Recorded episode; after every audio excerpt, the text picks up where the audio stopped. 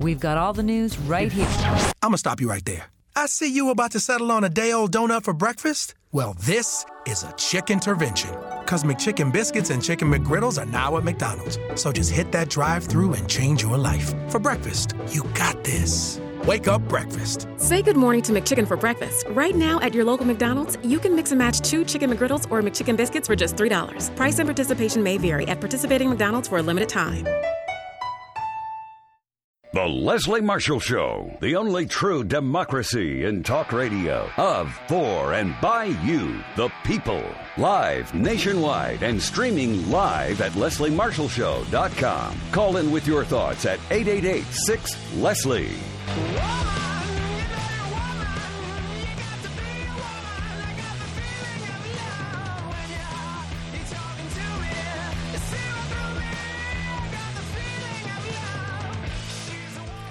I'm Victoria Jones. I'm in for Leslie Marshall today for the next hour. Delighted to be with you, and we've got plenty coming up on the show today. Coming up a little bit later on in the second half of this hour, I want to talk with you about how the entire country and probably the world has just been held hostage by the whims of a man who is afraid of loss of self, of being small, of being insignificant, of being little, and of disappearing. And we've been conned. And of somebody who is afraid, who's deeply afraid, and whose ego is so great and so small at the same time that he's been driven and drove us all along with it. And I felt this instinctively throughout the campaign. And it's been fascinating to see a piece in the New York Times about how, in fact, his language, his words, what he says, and what he has said in previous interviews has borne this out, and how he has lived his life, even going back to school, has borne this out you know who I'm talking about. I'm talking about Donald Trump. And I'm not talking about it from a partisan political point of view. I'm talking about it from a fascinated psychological point of view of the phenomenon of how did we let this happen? What has happened to us? And we can talk about that coming up later in the show. I wanted to talk first in the show about something that doesn't get talked about because we don't know it's going on but child marriage, no, not in Afghanistan, not in some country in Africa. But right here, no, not being practiced by recent immigrants to this country, being practiced by America. And I'm joined to do this by Layli Miller Muro, the founder and CEO of the Tahirih Justice Center, they've been doing a study on this and have found that it's prevalent. Layli, thanks very much for coming on. I appreciate it. Thanks for inviting me. So, first of all, the Tahirih Justice Center works with immigrant women and girls who will not be victims of violence, and you work with communities and the Congress and the courts to make sure that girls and women can enjoy equality and that they can live with dignity and in safety. And you work on a lot of different issues uh, child marriage, forced marriage, human trafficking, domestic violence, female genital mutilation, all these issues. Yes, that's right. And, and, and the Tahirih Justice Center is litigating around 700 cases at any given time um, of women and girls all over the country. Um, but a number of years ago, and, and as you mentioned, we do work on a wide range human trafficking, female genital mutilation, honor crimes, domestic violence.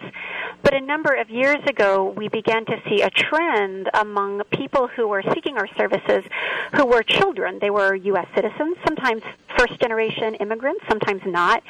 And they were being forced into marriage by their parents.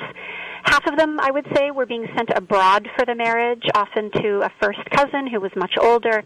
The other half were here and were being forced into marriage right in the United States and then legally forced into child marriage under U.S. law as it existed.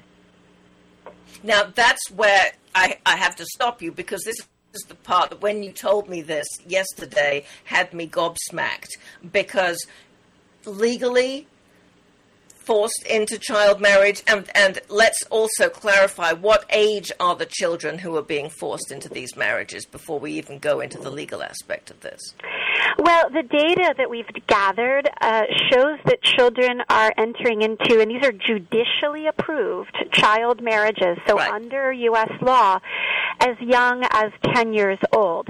Um, many of them are pregnant, and for those, if you're familiar with the laws around statutory rape, um, you know that it's a complete defense to statutory ma- rape to be married to the victim. And so also marrying your 12 year old girlfriend or a 13 year old girlfriend as a 30 year old, as a 25 year old, is a way to protect yourself legally from those interactions. And so what we were finding is that there were astonishing numbers of child and forced marriage. Tahirih did a study a few years ago that revealed as many as 3,000 forced marriages in the United States in just over two years. And then over the last few months, we've been gathering statistics state by state to better understand the problem. And just to give you one example, in Virginia, we found 4,500 child marriages that were approved by the state over the last 10 years. In Texas, we found 4,500 approved child marriages that took place just in the last year alone. And so this is Who- a huge problem that people really are not aware of. who in the state is approving these marriages Uh, clerks, people who are standing behind desks who simply push papers. So there are several problems with the legal regime as it, it exists now. So there are a number of states that do have minimum age requirements. In fact, most states have minimum age requirements for marriage. Um, but in all of those states, that minimum age requirement is waivable by the consent of parents. And so in a forced marriage scenario, there's zero protection for the child. We had a client, for example, who was at the court standing at the clerk's office crying and begging the clerk not to give the marriage certificate to her parents. And the clerk was looking at the form and looking at the regulations behind the form, and she looked at our client and said, I'm so sorry, but there's no legal requirement here for your consent. Only for your parents' consent, and so you know our laws. the child has no right the child has no rights the child has no rights at that point at all They have no rights. Nobody asks if they want to consent when they're objecting clearly, as this child was. Even the clerk has no recourse. Um, but but in terms of ch- the child's rights, this becomes even more problematic after the marriage. So let's say the 13 year old gets married, married, and, and maybe it's a perfect union, but what if she gets abused? There is no domestic violence shelter that will take someone under 18.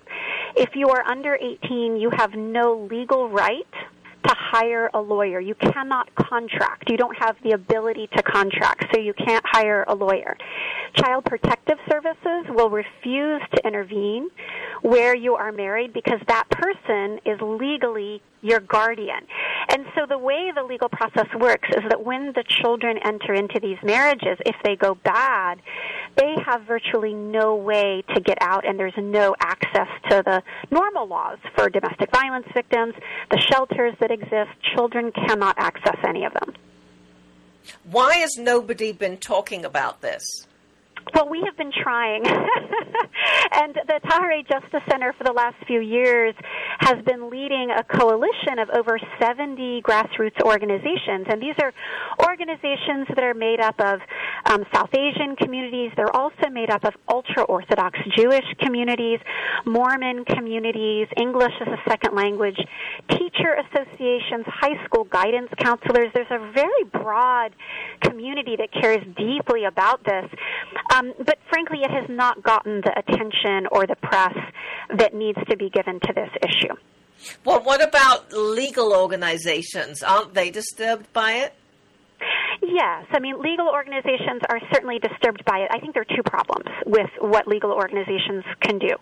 One is that many of them are strapped and overwhelmed with requests for services as it is. Funding for legal aid in the United States has been going down year after year after year, even though issues of justice and fairness and, and, and issues of violence have been only increasing. So there's kind of a net problem with access to services.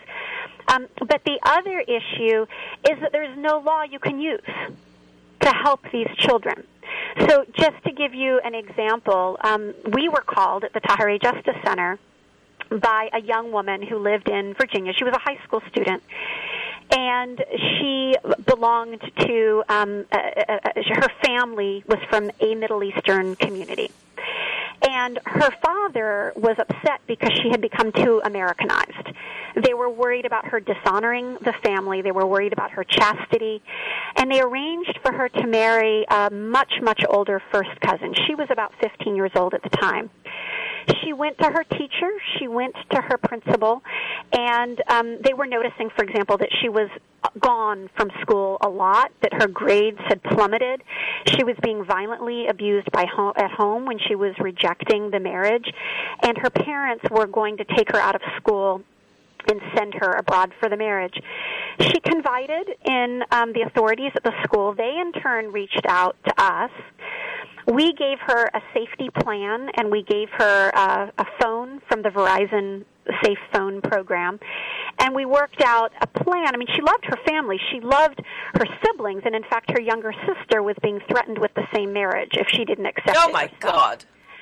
So it was not a light thing for her to to reject and to try to escape. But in fact, one night she heard her mother arguing with her father and learned that the marriage had been planned for that weekend. So this was a Thursday. She contacted us and we triggered the safety plan that we had worked out with her. During her lunch break, we came to the school and we got her and then we marched her into court.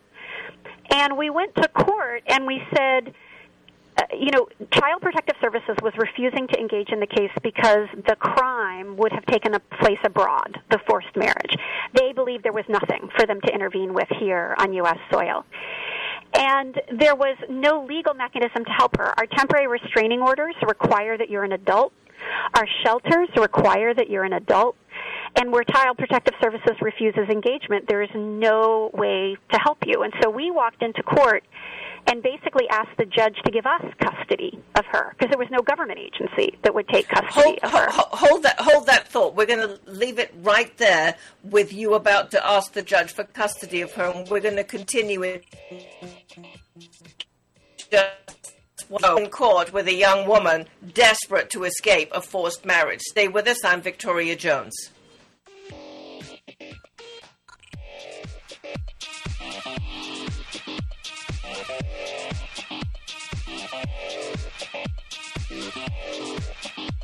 Life, liberty, and the pursuit of truth. The Leslie Marshall Show, 888 6 Leslie.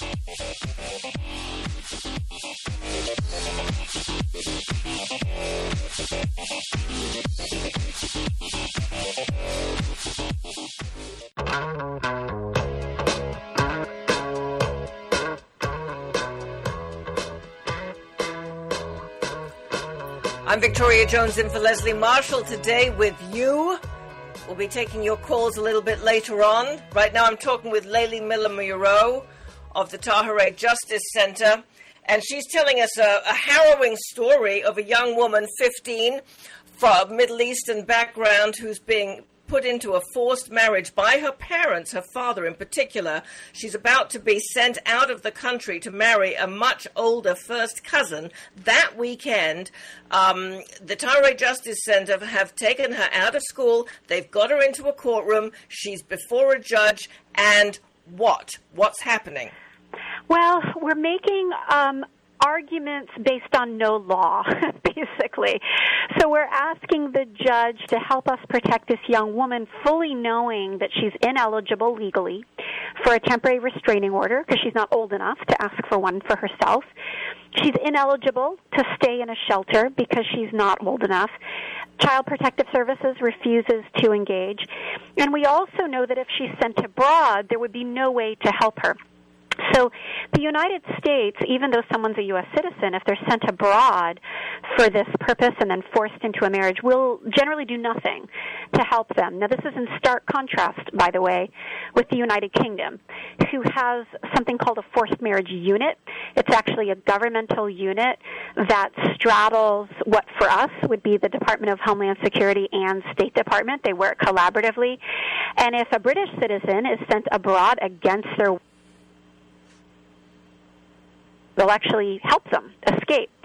Um, but our State Department won't do that. And we've actually tried to help many girls who were, in fact, sent abroad for marriage escape. And it's a real uphill battle. And in a recent PBS special, the State Department actually admitted that it was um, faulty in this policy and that they had no mechanism to help U.S. citizen girls who are sent abroad.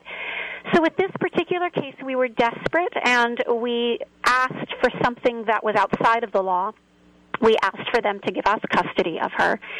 And they did that, not because they were legally able to, but because the judge happened to be a really good person. Um, there was legal counsel there from uh, Child Protective Services and she basically said, "I know I'm doing this outside of the law, um, but happy to be sued over it, and then we can bring it up the court and we can make law." Now, no one did though, because they understood that this person really did need help.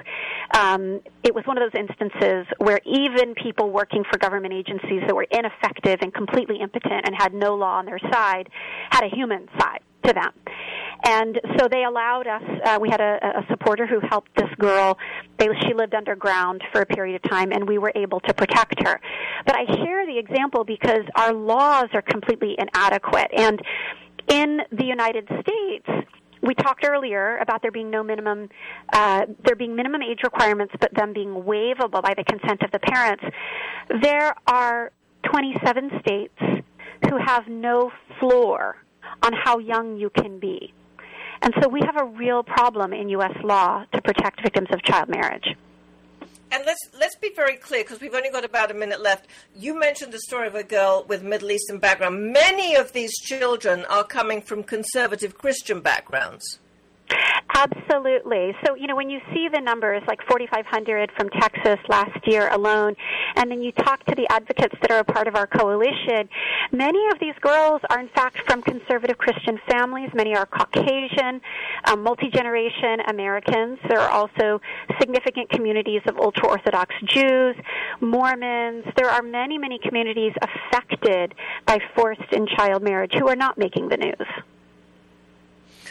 And in terms of what people can do about this who are listening right now and who are outraged, what can they do? Can they contact their member of Congress? What should they do? They should go to the Tahirih Justice Center's website. Um, it's a www.tahirih.org. And we have a petition on our website. We have information. We have sample letters that people can send to their congressmen and women. And we have advocacy tools that can be used to help end child and forced marriage in the United States. Layli Miller Muro, thank you very much for coming on and talking about this issue. I, I was just so blown away that this was going on and that that clerks were signing off on this and that judges were by and large doing nothing about this that I had to talk with you about it and I really appreciate your time. Thank you so much. Thank you so much for shedding light on this important issue. Have a nice Really appreciate it. Thank you.